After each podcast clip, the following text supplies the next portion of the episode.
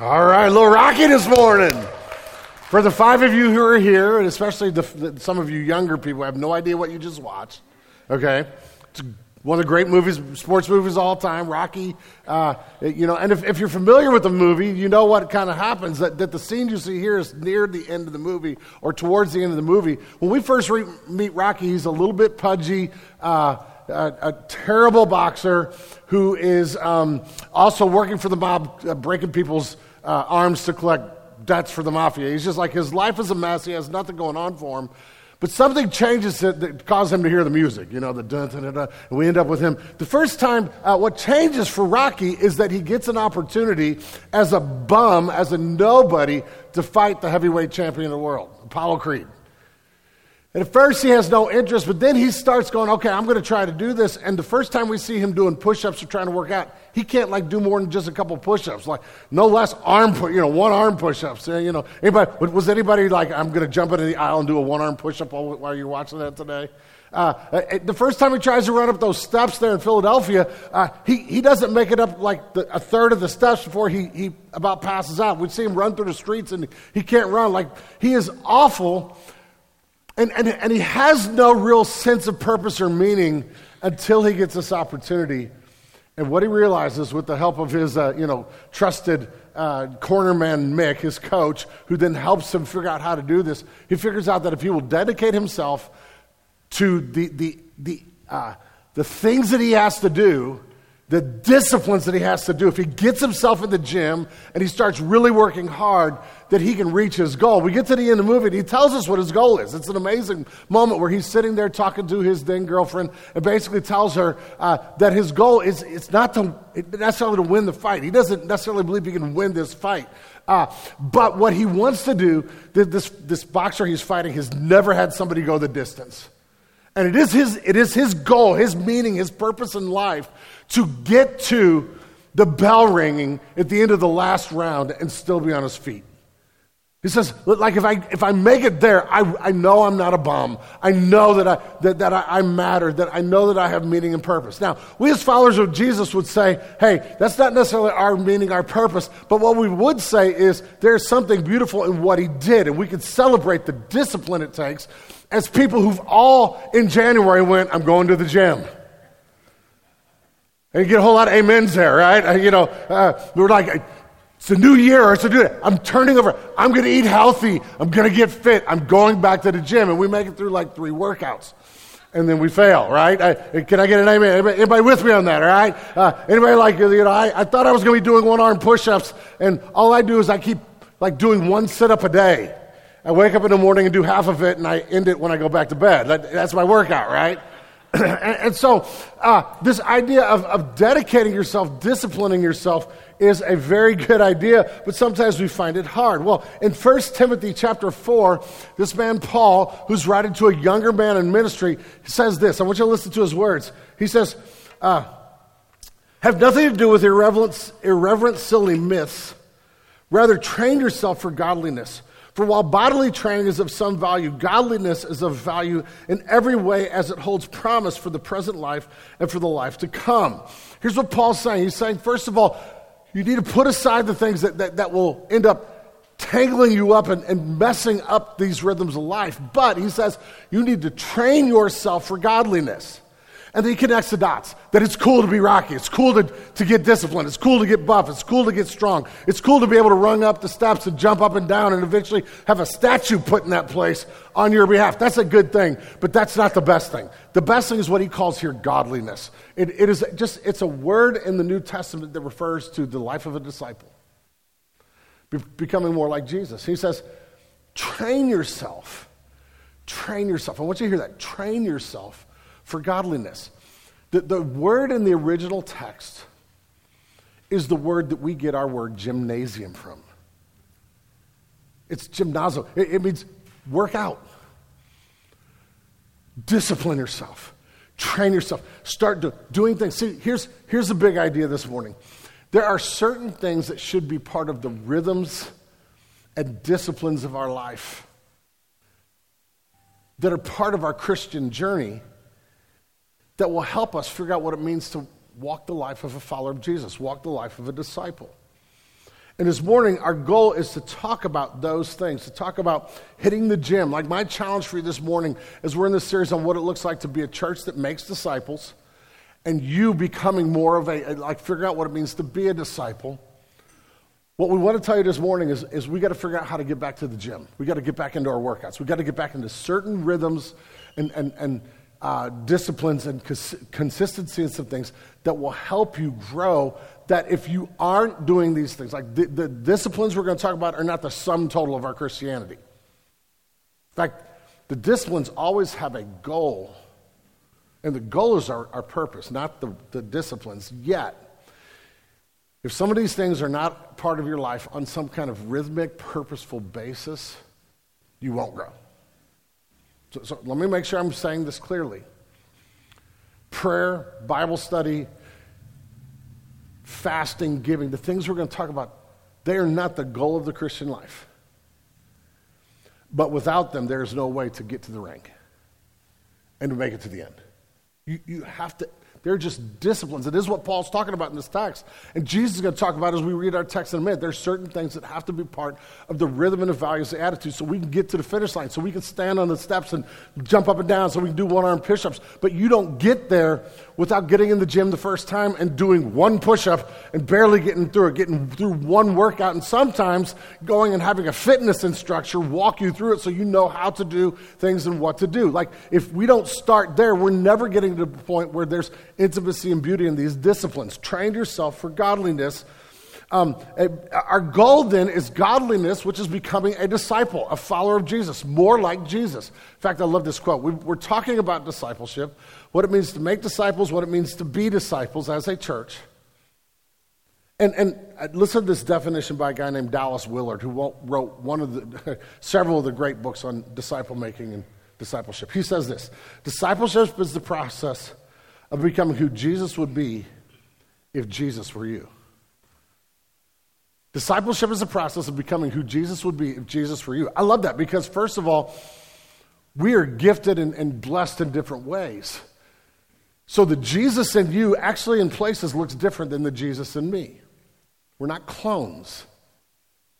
Yet, discipleship is you becoming more like Christ, day by day, week by week, growing more in the image of Christ, becoming more committed to Him, finding more beauty and fellowship with Him, becoming more like, like Jesus. And so, where we're at, this is a series, we're part of a series called The Recipe. We've normally been showing a video just explaining chocolate chip cookies, and that was kind of our first sermon was talking about the beauty of having a real recipe for discipleship and that um, our goal of dis- as a church like jesus parting words to his his followers was go and make disciples. And what we said is, how do we know how to make a disciple if we don't know what a disciple actually is and if we don't have a clear recipe for that. So then we said, okay, if we know the clear recipe, how do we know what this looks like? And our second sermon, we went through a, a sermon that looked at how Jesus actually made disciples of these original 12 people that he called to himself and he invested in. And there were certain things that happened in his ministry to them so that when they heard these original 12 men who heard Jesus say, Go and make disciples, they didn't go, Hmm, I wonder what that means. They knew exactly what it meant because they had been discipled by Jesus. He was saying, What I did for you, go reproduce that and keep reproducing that until I come back again. And Jesus has not come back again. And so, what we know is that this is our commission as a church. This is our purpose. Our main goal, our main purpose is to follow the commission of Jesus and help you become a deeper, more committed follower of Jesus. Our greatest joy and, and meaning as a church is when we're making disciples. But this is also what this means for you. That no matter where you are at in the journey, no matter where you are at in your struggles, no matter where you are at in what it looks like to follow Jesus, your greatest joy and fulfillment in life is in following Jesus. You may be here today and go, I, don't get this. I don't know a whole lot about Jesus. I'm not sure about this Christianity thing. And I'm just telling you that God loves you. Jesus died for you. He is for you. And your greatest fulfillment in, in, in life, your greatest fulfillment in, in finding meaning, your greatest joy is in figuring out what it looks like to trust in and follow Jesus with all that you are. And so, so here's the, the goal is that we as a church are dedicating ourselves to making disciples And what we hope for you, every one of you, is that no matter where you are, you may be more like Rocky. You've been doing this a long time and you've got some rhythms and habits. This morning may be more of a uh, just a reminder. For some of you, you may be Rocky when he starts and he's just a bum and he can't even run down the street without passing out. And this morning, we're going to just remind you hey, it, wherever you're at, start and figure out what it looks like to build some rhythms, some habits into your life that lead to godliness. And so here's where we've been. We said any recipe has to have ingredients. There are some clear ingredients that we find in the Bible from the lips of Jesus, the way he taught, the way he led, echoed throughout Scripture that are super important in this journey of making disciples. That we need to start mixing in these ingredients in the right amount in the right spaces and places. And we talked about gospel fluency and clarity being the first one. That, that everything we do and everything we say is about Jesus and it's constantly reminding us, and this is why we have to start here. It is constantly reminding us that no matter what else comes after the first one, that your identity, your approval, is never based on your performance. Now, here's why this is important this morning. We're going to talk about some of these, and some of you are going to hear some of these and go, I am awful at these things. And it doesn't matter. Your identity and your approval has nothing to do with how well you do the things I'm talking about this morning. Your identity and approval flows from the fact that Christ loves you. God loves you. Jesus died on the cross. He is, if, if you've trusted in him, he has saved you and redeemed you. You are his. In fact, it flips it from finding my identity and approval in my activity to becoming the, the internal motivation for doing the things in other words, I don't read my Bible, pray, do the things that the scripture commanded so that I will gain God's approval. I start doing these things because I know I'm loved and this is God's pathway for me to know Him more and love Him better. Which leads to the second ingredient, which is loving God. That, that the goal then is for you to love God with all that you are, all your heart, soul, mind, and strength. What that turns into is loving neighbor as yourself. That the motivational structure of our heart moves from guilt and duty which is what religion does. We've talked about the fact that a lot of you grew up in, in, in, religious cultures where they told you what you must do, they made you feel guilty when you did. Guilt and duty became, and all of a sudden we are religious at the core, and all of a sudden when I think my identity and my, my, is based on my performance, when I'm not performing, I feel guilty, and that guilt can be a good motivator for a while, but it will eventually fall flat on the face. But if I learn to love God, and my love for God becomes the motivation, it changes everything. Then we talked about stewardship. That, that uh, Darren, like last two weeks, we had two of our guys preach, and man, I was so blessed by them. I hope you were too. It's such a joy to be able to sit for a few Sundays and just be a church member and to hear guys competently open the scriptures and preach from God's word. Man, what a great job hearing about stewardship. That the next ingredient is looking at us and going, hey, the next step in figuring out what it means to be a follower of Jesus is in a growing way realizing I'm not my own. I've been bought. If you're a follower of Jesus, you don't own you anymore. We live in a narcissistic society that says the greatest goal in life and the way to be happy is for you to, to, to, pursue and follow your dreams, and, and, and that the greatest purpose in people's life is to discover themselves. And in the midst of that, the gospel says the, way, the greatest way for you to find meaning and purpose in life is to lose yourself, to take up your cross, follow Jesus. We have, to, we have a lot of discipleship work in this culture to do with people where the water we swim in is the water of the Disney message. Now, I'm not saying don't go watch Disney. I'm just saying their whole message is live your dreams. Your happiness is found in you doing you. And in the midst of this, the gospel says your greatest happiness and joy is, find, is, is found in following Jesus and realizing you're not your own. And then last week we started a kind of a two week thing on disciplines, okay? So the idea that there are certain rhythms and habits, and John so, so wonderfully uh, shared with us, uh, John so wonderfully shared with us that, that there are rhythms that are about Bible intake. That some of the disciplines, some of the training we do is opening our Bible and letting, getting ourselves into the Bible and getting the Bible into ourselves. Letting the, like, like spending time rhythmically reading the scriptures and studying the Bible. And so the disciplines of the word, this idea that, that we are pursuing these rhythms. And I want you, like I start, it's not going to the timbers one time and go, all right, I'm done for the year, but there's a rather, regular rhythmic uh, pursuit of certain disciplines in our lives that will help us become more proficient, more godly, more like Jesus, more in touch with them, more in tune with them. And so we have to learn how to open our Bible, both corporately, but and give you resources and tools that help you figure out how to open the Bible and read it for yourself, to study, to pray, to meditate, to memorize Scripture. That the Bible is really important. And today we're going to talk about disciplines of the walk, the, the, the disciplines, the, the, the, rhythms in our life that are, uh, uh, you know, front and side of one coin, uh, of a coin, or exhaling and inhaling. Okay, that that the disciplines of the walk are really us engaging a conversation with our God through things like prayer, uh, our, our generosity and giving, things like um, our uh, fasting, which, you know, for a lot of us when we get there is probably something you're like, well, I've never even done that. But, but it's something you ought to consider. It's something that will help you grow. Uh, things like journaling, things like personal, private worship, things like this. Things we'll hit here in a few minutes. That there are some rhythms that you ought to be trying to build into your life. And, and what happens is, is, is Christ is going to transform you into a growing disciple if you do them with the right motivational structure. And that's what Jesus is going to teach us, both that we should be doing these things, but it's, it's not just that we do them, it's what is going on in here when I do these things that will ultimately matter. And so, our definition of a disciple, the one we're working off here as a church, is say a disciple is a follower of Jesus who's ever growing in their application of the Great Commandment and the Great Commission. Great commandment is go make disciples, that we're all part of God's great mission. Great, uh, or, I'm sorry, that's the great commission. The great commandment is love God with all that you are, love your neighbor as yourself. And our goal for you is to help you become a person who loves God with everything, loves your neighbor, and is part of God's great mission in the world. That He is using you in your work, in your place of employment, in your lives, in your neighborhoods, and through our church to, to, to retake the gospel to the nations and to our neighborhood. That's our goal. Okay? That's what we want for you and we want to be as a church. And we want to be uber clear. This is what we're about.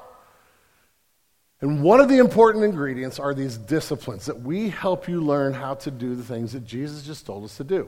So, with that in mind, grab a Bible, find the book of Matthew. Matthew chapter 6. And as you're looking, I want to read this quote to you from a guy named Don Whitney from what I think is the best book on this. So if you're, if you're here this morning and you go, mm, I'm hearing this and I really would like to, to do something, I'd like to, to do a little study, do a little reading. Here's the best book I've ever read on this. It's, it's a guy named Don Whitney. The name of the book is Spiritual spiritual disciplines for the Christian life, where he helps you understand how to do these things. We're just we're going to hit him for a minute. He, he kind of the book takes us a little deeper into how to implement these in life. But this is what he says: the spiritual disciplines are those practices found in Scripture that promote spiritual growth among believers in the gospel of Jesus Christ. They are habits of devotion, habits of experiential Christianity that have been practiced by God's people since biblical times. Listen what it says. They are practices found in Scripture that promote spiritual growth among believers in the gospel. And they are habits of devotion, habits of experiential Christianity that have been practiced by God's people since biblical times. Habits, rhythms. Now, here's what we want we want a, a religious experience that feels very organic, very ornate, very natural. And we think that that's the, the best thing to value. But anything in life, for anything to get organic, more, more just free flowing and comfortable, you have to implement rhythms that get you there. It, it is never going to be free flowing and organic to be in the weight room unless you start lifting weights for a while. And then you're going to get comfortable and it's going to feel great. Takes you a while to get to that point. You're never going to get comfortable and just natural and free flowing in your relationship with your spouse if you don't start dating her and, and being present. It's not just going to like, you're not just going to have these moments where, uh, and what we're looking for is these moments with God where we're like, we feel the God go, oh, you know, we're like, oh, I've, eh, eh, the way to get there is to start implementing things that you will have days when you open your Bible and you pray where you're like, I didn't have, the lights didn't come down. I didn't have this like aha moment. I didn't, you just read your Bible and prayed. You moved on. But you won't really get to the moments where you have those experiences with God without dedicating yourself to them. And there's a reason why. This is what Jesus is going to get at in our text. Why these things are important. So here we are, Matthew chapter 6. This section is, is part of what is called the Sermon on the Mount. It is the longest single sermon from Jesus in the, in the New Testament. Jesus is, is preaching or he's teaching his disciples. So, what he did is he gathered his 12 men, these 12 followers that he is discipling, these 12 people he's investing in. He gathered them to himself. But what we're told at the beginning of the sermon in Matthew 5 that Jesus saw the crowds, so he pulled his disciples to him. In other words, he's going to teach them how, what it looks like to live as kingdom citizens with the, the, the world who doesn't know Jesus in the backdrop. What he's doing with them is for them. And he has this long, beautiful sermon that are about what, it, like literally the whole meaning of the sermon is here's what it looks like when Christ is king, invades your life. What it means, like we, we, we sang, let your kingdom come.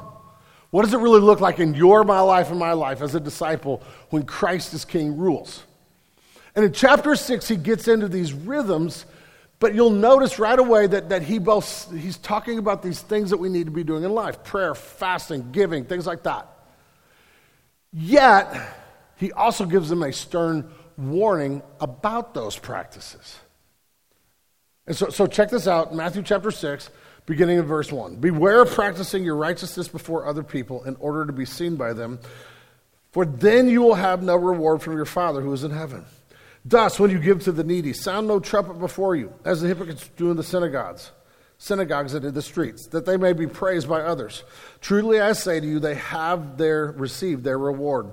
But when you give to the needy, do not let your left hand know what your right hand is doing, so that your giving may be in secret, and your Father who sees in secret will re- reward you. When you pray, we must not be like the hypocrites, for they love to stand and pray in the synagogues and on the street corners, that they may be seen by others. Truly I say to you, they have received their reward. But when you pray, go into your room and shut the door and pray to your Father who is in secret. And your Father who sees in secret will reward you. And when you pray, do not heap up empty, empty phrases as the Gentiles do, for they think that they will be heard for their many words.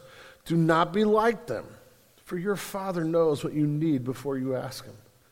Pray then like this Our Father in heaven, hallowed be your name. Your kingdom come, your will be done on earth as it is in heaven. Give us this day our daily bread and forgive us our debts as we also have forgiven our debtors. lead us not into temptation, but deliver us from evil. For if you forgive others their trespasses, your heavenly Father will, Father will also forgive you.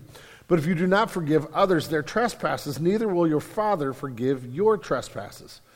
And when you fast, do not look gloomy like the hypocrites, for they disfigure their faces that their fasting may be seen by others. Truly I say to you, you they have received their reward. But when you fast, anoint your head, wash your face. Um, in that vernacular, it's take a shower, do your hair. Don't, don't, don't go out looking different okay? Wash your face that your fasting may not be seen by others, but by your Father who is in secret, and your Father who sees in secret will reward you. Jesus is talking to these guys about these rhythms, and, and he shares with them the importance of these rhythms, but he also gives them a warning about the motivational structure of the heart when they do them. And that's kind of what we want to connect what we're talking about today, what Jesus says. And so I want to share with you a couple things from the text about Jesus' commandment. Two, two big ideas, uh, uh, two uh, things Jesus is teaching his discipleship that are vital for the disciplines. And then we're going to talk about the three that are here and a few other disciplines that show up in other places of Scripture and what are the things that are part of our workout plan. What are the things that we should put into our discipline? What, like when we go to the spiritual gym, what are the things that we start creating a rhythm to implement in our lives on a regular, consistent basis? That we find a coach when we need to to help us, that we get accountability to, to, to keep us on track so that we can gain the goal that the text speaks of. Okay? So let's talk this morning, first of all, about the activity. What is the activity that Jesus is saying? Verse 1, he says, Be careful when you are practicing righteousness. Practicing righteousness. See that phrase in verse 1. The whole, the whole passage is built on the idea that Jesus is looking at his, his followers, his disciples, saying, There are things that need to be part of your spiritual activities. You need to do some things that are practicing, living out, disciplining. I think it's, he's talking about the same thing where, where Paul later in the passage we read says, train yourself. That there are activities that we're involving in our lives that are vital. Now, what happens is he says, beware about how you do them because some people, when they do them, they get their reward in full. And a lot of times, this is what we do. In fact, Jesus used the word hypocrite a lot here.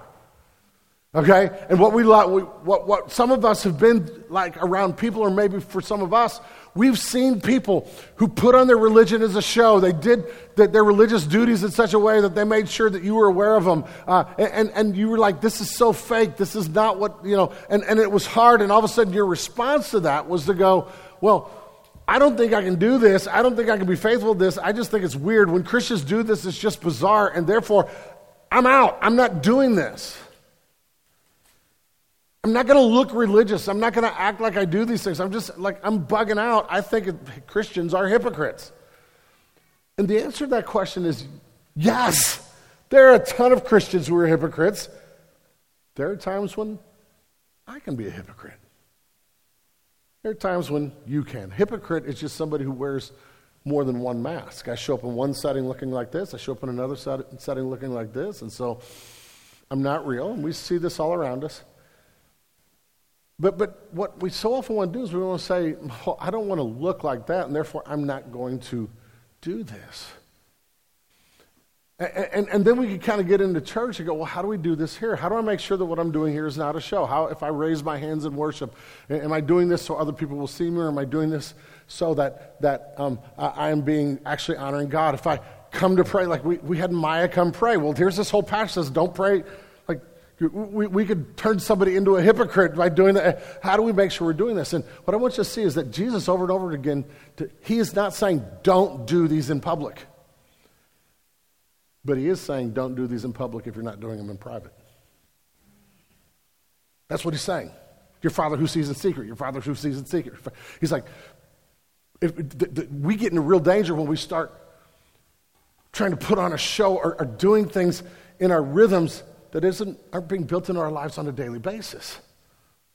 That's, how, that's the main way you make sure that you are not just doing it to put on a show. That, that these are part of who I am when nobody else is watching me. Right? And, and so there are these rhythms, these things. In fact, um, Christians through the years have called these things the means of grace. Means of grace, the idea that God has given certain things. The means of grace include hearing preaching, opening the Bible, things like that. But means of grace are these God's appointed instruments by which the Holy Spirit enables believers to receive Christ's benefits of redemption. That there are things, there are gifts that God has given to us, these means of grace, these gifts from God He's given to us where we can enjoy the presence of God, enjoy the beauty of who He is. They are rhythms and and, and activities where we can taste and see and touch and know the goodness of God. And these things, these things in this text, these disciplines are God's means of grace. They're what God has given to us to experience His kindness, His favor, and while we do them, they help us grow, become more like Jesus, become deeper followers of Jesus. In fact, pay attention to the text. Verse 2. Thus, when you give. Notice he didn't say if you give. Notice that he doesn't say, well, you see people give this way so you can opt out. He says, when you give to the needy, verse 3. And when you pray, not if you pray, when you pray, verse 4. And but when you pray, verse 6. But when you pray, verse 7. And when you pray, verse 16. And when you fast. Notice that Jesus isn't saying if. Notice Jesus doesn't say, well, if you come around to it. Jesus is saying, listen, when you do this, when you do this. And then he is creating a rhythm where it's not just showing up in church in secret. Close your door. Be alone with God interact with Him. There are, are, are, like, He is literally giving them activity that is rooted in who they are as followers of Jesus. And He's saying, there's an expectation in the gospel for those who follow Jesus that these are regular rhythms of their life. There's an activity, but there's also a call to an attitude, a posture of the heart when you do this. And so, as he does, does uh, teaches them, he is teaching them to be very careful about the motivational structure of their hearts. The why behind the what. And he gives them two warnings. First of all, he talks about the hypocrites, and the first warning is being seen by people. Now, as I've already mentioned, I don't think Jesus is forbidding us doing these things where we are seen by people. If we did that, we couldn't have church on Sunday. Like, like you need to know this, okay? Let me tell you something about me. There is a little bit of me every week that freaks out that I'm standing in front of you, opening God's Word. And there is, there's a little fear that, that I get up here and I start putting on a show. I like it when you think I'm awesome. I, I like when people come and go, oh, Pastor Mike, wow. You know? I don't like it when somebody does what, like one lady came up to her pastor said, Pastor, I think every sermon you preach is a little bit better than the next one. You'll get that in a few minutes, all right. It was not a compliment. I, I, I like it. It's really hard for me to not have that as part of my motivation for doing something in public. So there's constant repentance and walking through this. But it starts with me spending a lot of time in private with the Lord asking me not to end there.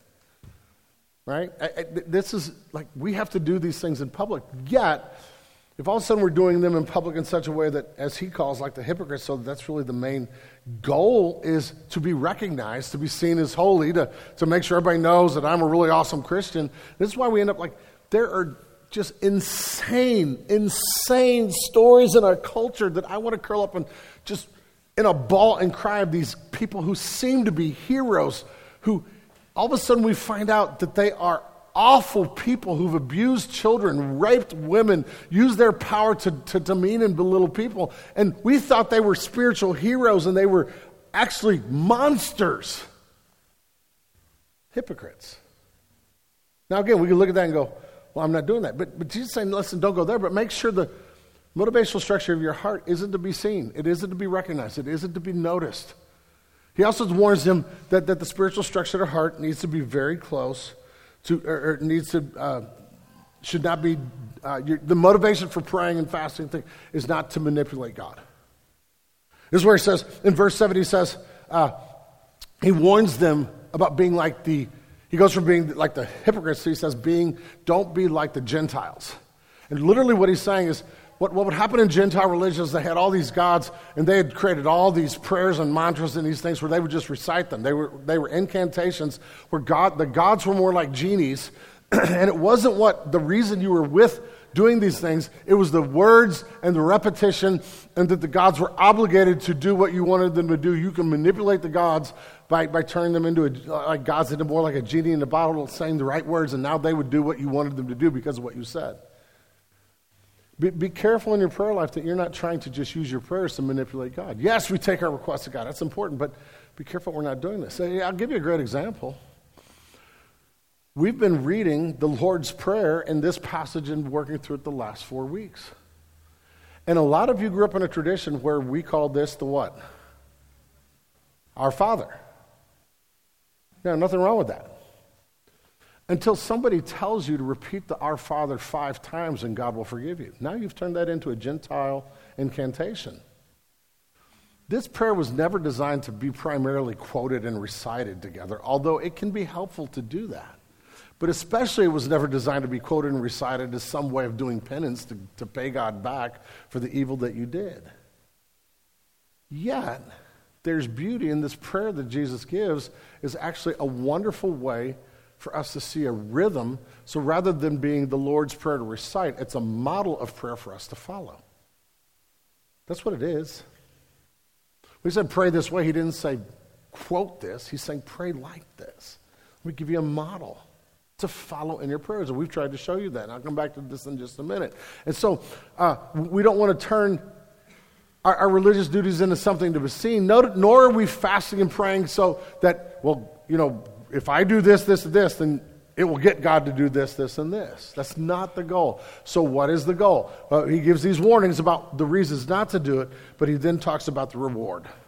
What is it that is the goal? If I'm going to get involved in these disciplines, if I'm going to start doing push ups and sit ups and going to the gym and you know, running up, and, and, and in Rocky's case, drinking eggs, never am I doing that, just so you know. That's why I'm like, all right, I'm out. Apollo Creed can win. I'm not getting in the ring. I, I guess if Jesus said this is what it means to follow me, I'd figure it out. But beyond that, nope, not drinking egg. But anyway, uh, that, that, was way out of left field, but there you go. Uh, what is the thing that we're pursuing? What causes us to hear the music. Because, see, in, in the Rocky movie, that's what happens. He doesn't really hear the music, but we hear the music and we feel like he hears it. We're all saying, dun, dun, dun, and he's running through the streets. He hears the music. He's climbing steps. He's doing push ups. He hears the music. What is it for you that will help you hear the music? The disciplines are not the goal, the disciplines get us to the goal. And Jesus has beautifully embedded the goal. This passage is filled with something that for his disciples was crazy radical. They'd never, ever heard it before. We read it and you skipped over it without even noticing it, but it's in the text. And for his disciples, when he's saying it, they're like, he's talking about God in a different way. How many times in the text does he say, your Father in heaven, your Father in heaven, your Father in heaven, your Father. It's, it's repeated over and over. They've already received their reward. They won't get a reward for the Father. But you, when you do it this way, you will receive your reward in full from your Father in heaven. He is trying to help us understand that the goal of these, the, the, the, the ultimate purpose of every discipline in our Christian life is we get a Father. We, it's, it's, the goal is Relationship. The ultimate purpose of our discipleship is to know God. That's the goal. That, that, that, by doing these things, we don't manipulate God into doing what we want. We get God. Now, part of the reward is a good father who gives good gifts to his children. But the real reward is not the gifts that God gives, it's getting God. In fact, if you pray to get what God gives and you don't pray to get God, you're going to miss the point of prayer. You, our prayer, our, our fasting, our devotion, our worship, the things that are part of the rhythm, rhythms are to get God to know Him. But it takes seasons of life of dedicated, purposeful dis- disciplines before we start feeling the deep presence of that. I have twin girls. Most of y'all know that. I love them deeply. They're 15, and I'm one of the weirdos who really likes my kids when they turn out to be adolescents. When, when, when they're like, you know, elementary school and toddlers, I love them, but I tolerate them. When they turn into middle schoolers and high schoolers, I think they're awesome. Just, I'm weird that way. Spent 20 years working with teenagers. And right now, one thing that's going on in our life is that, you know, like everybody, you have a TV show you watch. But I'll sit down and I'll turn on, turn on TV, and here's one of my twins. And it, like, we're just at this beautiful stage. And they're not here this morning, so I get to talk about them a little bit. Don't tell them I said, said this, okay? Because I don't want them to stop this. But I'll sit down. Inevitably, we'll turn on Brooklyn Nine-Nine Anybody with me? Or, or, or, Parks and Rec. That's kind of the two shows that we end up on. And next thing I know, one of them, and it's a different one almost every time, is right here. Like in, in my shoulder, laying their head on me. And the TV show was on, but next thing I know, we're, we're like kind of chuckling at moments of TV show while they're telling me about their day. They're telling me about things that went on. They're telling me about their struggles. They're talking about a school project that they're working on. They're talking about, um, you know, going out for a sport that they're, you know, one of them was really nervous all week this week that she was not going to make the team, and then she made the team, and it's really like, she's, she's here. And I love it. I love it. This is what the disciplines are for. They're to draw us closer to a Father who's for you. He loves you. And you start walking in the disciplines, and next thing you know, you feel what it's like to be in the armpit of your Father, laying at his chest and just conversing with him. It goes from a religious activity and a duty to something where you know God. These disciplines are not trudgeries that have no goal. They are invitations from a heavenly Father that says, bake this stuff into your life, and you will find that eventually you will, you will feel Him, you will know Him, you will experience His presence, and it will bless you. That's what we want. I don't want to teach you how to do a whole bunch of activity that's religious. But I do want to help you to help you figure out how to train yourself in godliness so that you can know God. That, that, that, that's the goal. That's, this is what discipleship is. And this is why they're vital. The goal is not prayer. The goal is that prayer draws us to Him. The goal is not giving to the needy. The goal is that giving to the needy brings us this point. This is the point of this. This is the motivation. Look how it loops back to, are you ready? The gospel where you are accepted and love for God that is the goal. Why do we do why do we pray and do these disciplines? Because we've experienced the gospel and our Father loves us and is for us. And and the more we do them with the right motivational structure, the more we will experience our Father in a way that will make us love him more. It will feel near. That when we mess up and we fail, we still get to sit down and watch Brooklyn Nine-Nine because he loves us and there's always a place here for my kid. You, right? You get it? And that's what Jesus, like the repetition in this passage your father, your father. They had never heard anybody look at them and say, God is your father before. It's not in Hebrew vernacular in the Old Testament, it's a Jesus idea. And, and he's inviting, like God is inviting us in. So, so what does this look like? What, how, do we, how do we go about this? What are the rewards here? Uh, how, how do we work through this? Well, quickly, let me just talk, let's talk about the three that are in the text and a couple others that are disciplines that you might integrate into your life. These all come from places in Scripture. Three are right here. I don't need a deep dive where to find them, but the others are found in places in Scripture. Let me give you six workouts, six things to integrate into your routine. Because, hear me, hear me clearly. As I said, everything I said about pulling up to the Father, if you are not close to somebody in relationship, the first step is not to like walk up and put your head here. That's weird. We got to do some life together, and this is the way it's going to feel. You're like if this, if you were not doing the spiritual disciplines, you're not going to go home and spend three days of prayer, and then you'll come back and go, "It didn't work for me." It's not the way these, these work. It's going to take discipline over life. But I tell, I'm telling you, there are people sitting around who everything I've said, they're like, yeah, that's it. I, this is what it's like. This is what it's like. I, I've experienced this, and I am experiencing it. Like the, so, so this is why again we'll get to community later. It's why you need a community because if you're the person who's like, I don't know how to pray, you need Mickey in your corner who's teaching you how to do the workout, right? By the way, if you don't know what I'm talking about, that's a Rocky reference. For those of you who have no idea about the movie, sorry, I've spent the whole movie with the Rocky reference, and some of you are like, never seen the movie. Sorry, maybe go home and watch it now. You'll know. Anyway, uh, so uh, but but I mean, th- th- this is why it's important to have other people around you who help us with this. So uh, let's look at the ones. The first one that we see in the text is giving to the needy, that there's generosity, generosity to the poor, there's generosity uh, to, um, to and through the church. New Testament tells us that, that, that, it's important for us to be giving and figuring out what those regular rhythms. The Bible uses terms like the tithe, which is setting aside 10%. And some of us go, Man, if I set aside 10% right now, it'd be impossible. This is why you got to start somewhere, figuring out what, what the rhythm is, and see how God blesses and is kind to you. Uh, giving for the mission. Being like in Genesis, we unapologetically have moments where we're like, hey, we want to encourage you to pray through and think about what it looks like to give a little extra for something that will go. And we're starting one of those this morning. During the month of March, during the Easter season, as a church, we collect a church plant offering. This is an offering that over the next several weeks, we're going to be encouraging you week after week to say, Would you consider setting aside some money and giving to this offering? And then what we will take is we won't keep a penny of it.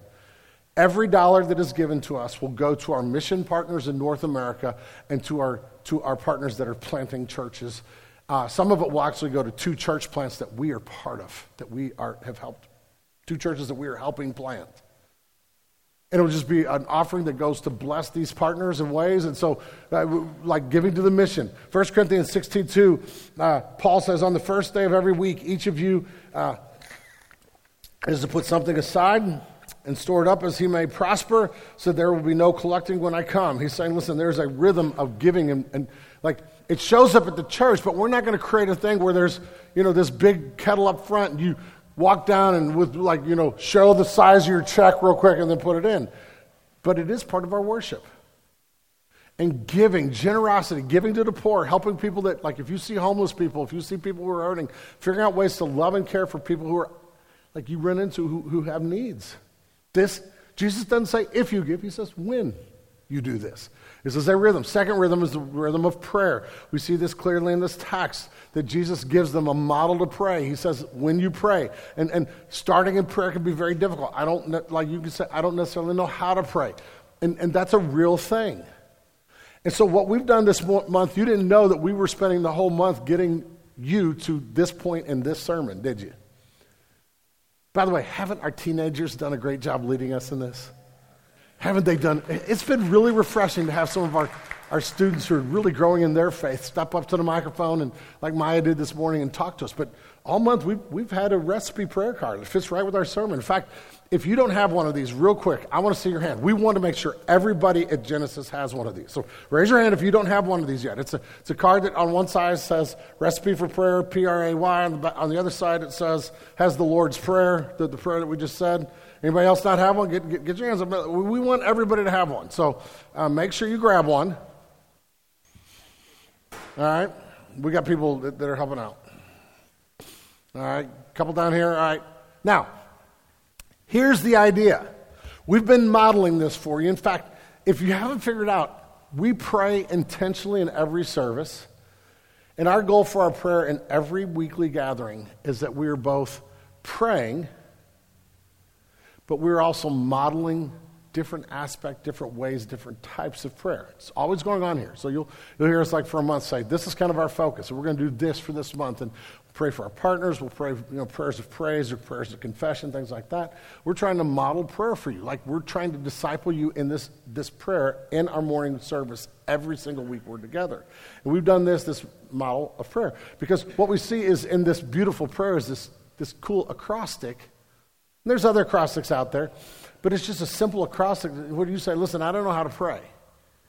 Put this in a Bible. Put this somewhere and you're like, I don't know what to do. Just pull this out and go, okay, this, this lines up with the model of prayer. These are all in this Our Father who art in heaven, hallowed be your name, your kingdom come, your will be done, done on earth as it is in heaven. These are all elements of that prayer. And so the first one is praise, that I just praise God for who He is. I give thanks for what He's done. Like if, if, if praying is new for you, just pause, start by pausing and lifting up your soul, praising God for who He is, what He's done. Thank Jesus for saving you, for dying on the cross. Thank, thank God for the, the, the trees and the springtime weather and the allergies that have gone with it. Anybody with me there? Uh, uh, praise, give praise. Then repent, confess your sin, talk to God about your struggle, find forgiveness and grace by being real and transparent and honest with God. Then ask, lift your requests. Paul said, Make your requests known to God. Here, he, they, give us this day our daily bread. And, and that is not saying that all we pray for is bread. It, it, is, it is in the model saying we have needs, desires, hopes, and dreams. Lift them to your Father. But not as a way to manipulate. This is why he says, don't be like the Gentiles. Your Father knows what you need. He loves you. He's for you.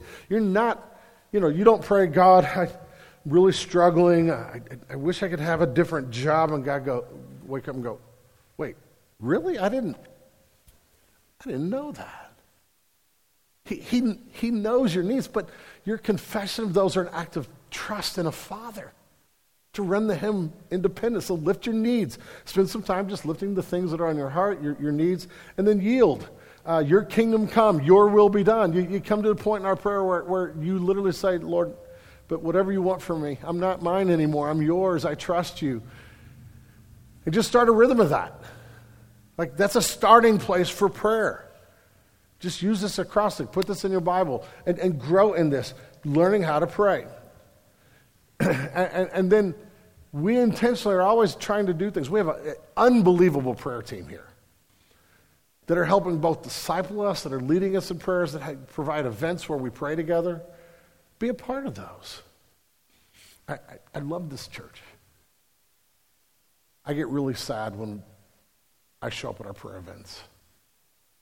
Half of us ought to be there. Half of us may be busy on Saturday, but we, when we say, hey, we're gathering to pray, we ought to be like, oh, I need to circle that on my calendar. I need to be a part of that when we pray together. It's important. It's important to help you grow as a disciple. It's important for us to cry out to God together as a church, all right? Uh, prayer. Uh, third, third thing is fasting. Yep, he says when you fast. He doesn't say if you fast. Now, what is fasting? Biblically, fasting is very specifically the, the setting aside the withholding of food for the purpose of, of spending time getting closer to the Lord. The big idea in Scripture is that, that Um, now, there's other things we could fast. It's good to fast from social media. It's good. Lent is a good season if you participate in that. Say, man, I'm to, this is something that's clouded my life, and I need to set that aside maybe for 40 days. That's good. But biblically, it's really food that, that is the main thing. And what I do is for a day, for a couple days, um, you know, if you've never fasted before, don't wake up and say, hey, I'm going to be like Jesus and do a 40 day fast. Not a good idea, okay? You might say, what I'm going to do is I'm going to fast from breakfast and lunch and try to make it to dinner. But set aside, like every once in a while, about, you know, every week or two or month or whatever, set aside a day and say, I'm, I'm going to do a little bit. Maybe it's just breakfast to start with. But you're going to skip breakfast. And, and during that time where you would have normally eaten breakfast, spend time with the Lord. And anytime you feel hunger, use that as a prompter to pray, to open your scriptures, to spend time.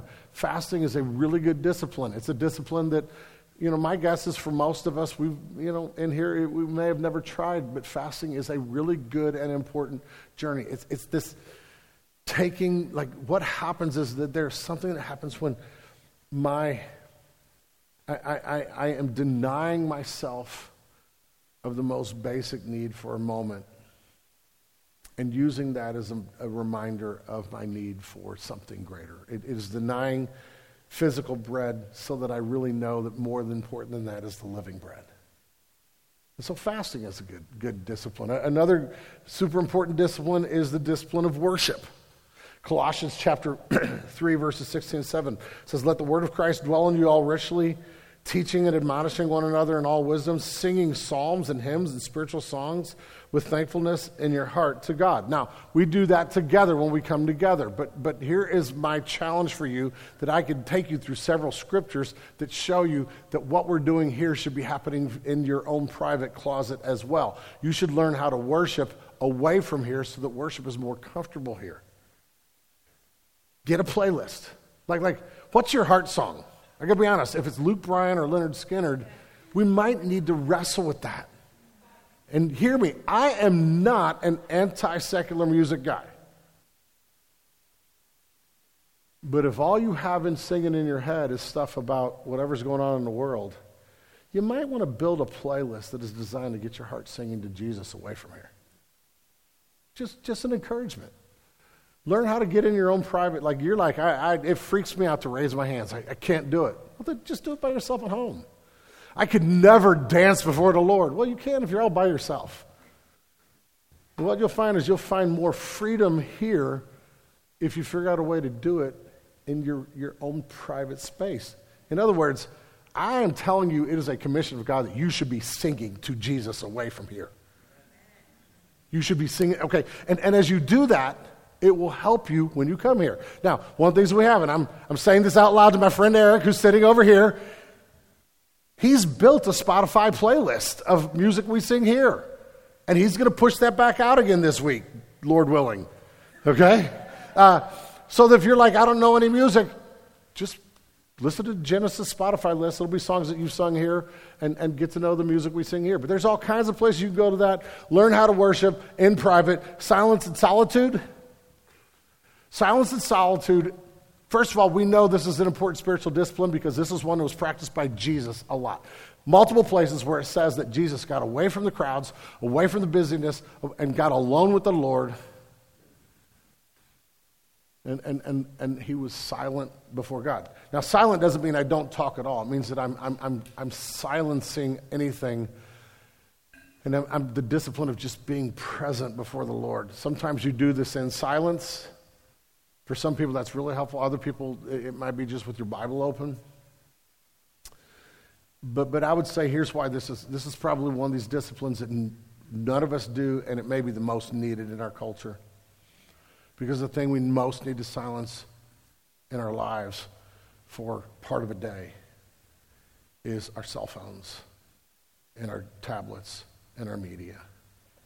I would say the model of Jesus is uber important and that there need to be times where we put away anything like that and get moments, a couple hours, even 30 minutes in the morning, and, and, and just be present with the Lord without the next email coming through distracting us.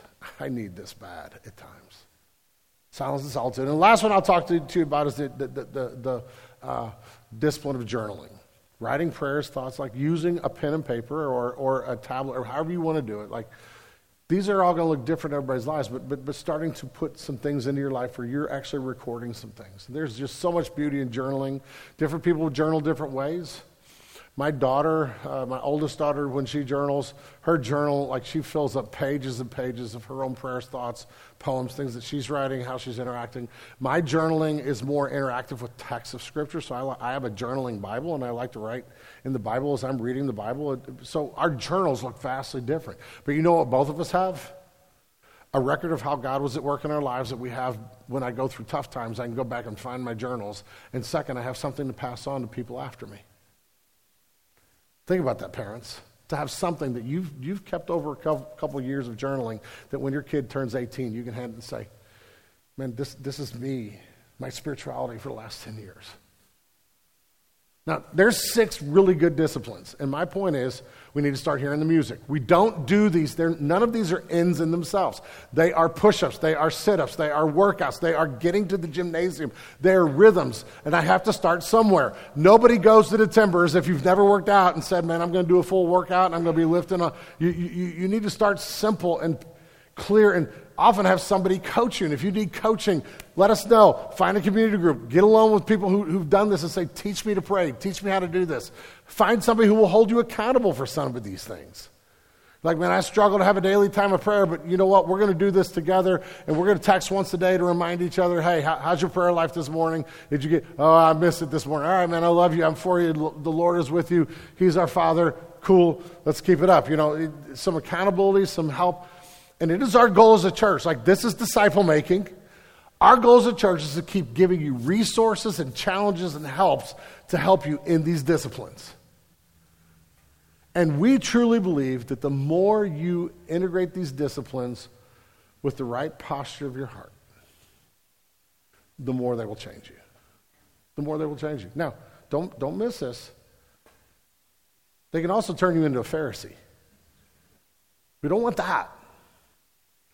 But, but, but the more that you start with, I'm loved, my Father is real, He is for me, and I love Him. And now these become pathways to intimacy, means of grace, the more you will experience beauty in your life. And so these disciplines, the disciplines of the word we heard last week, the disciplines of my walk that I'm hearing this week, they are not the goal. They are pathways to the goal. But we start doing them, and so we start doing them together. So that's the challenge that's where we're going. I got to get off the stage. And so uh, I'm going to close with this. Just a reminder I, I, mentioned to you that we're taking up this offering this month uh, that is for church planting. It's for our mission partners in North America. One of our great mission partners is called the North American Mission Board or the SEND Network. They, part of the reason we do this, they collect an offering this time of year. And a lot of the money that we're, we're going to be collecting during this month will go to this partner of the SEND Network, the North American Mission Board. They call their, their offering the Annie Armstrong. So you're going to hear about this lady, Annie Armstrong, in this. And, and if you grew up Baptist, you'd be like, yeah, I know that lady. If you didn't, you're going to be like, who's this? Well, this is who it is. There was a lady who lived in the, in the early 1900s who said, we got to send missionaries everywhere. And she became a catalyst for people giving generously to missions. So they named this offering after her during this season of life. Um, it is part of where this money will go. And so during the month of March, one of the disciplines is giving. What does it look like for you to pray with your family about setting aside some money and giving to the cause of church planting in Mission North America? So check out the video. The band's going to come up and we're going to sing. All right?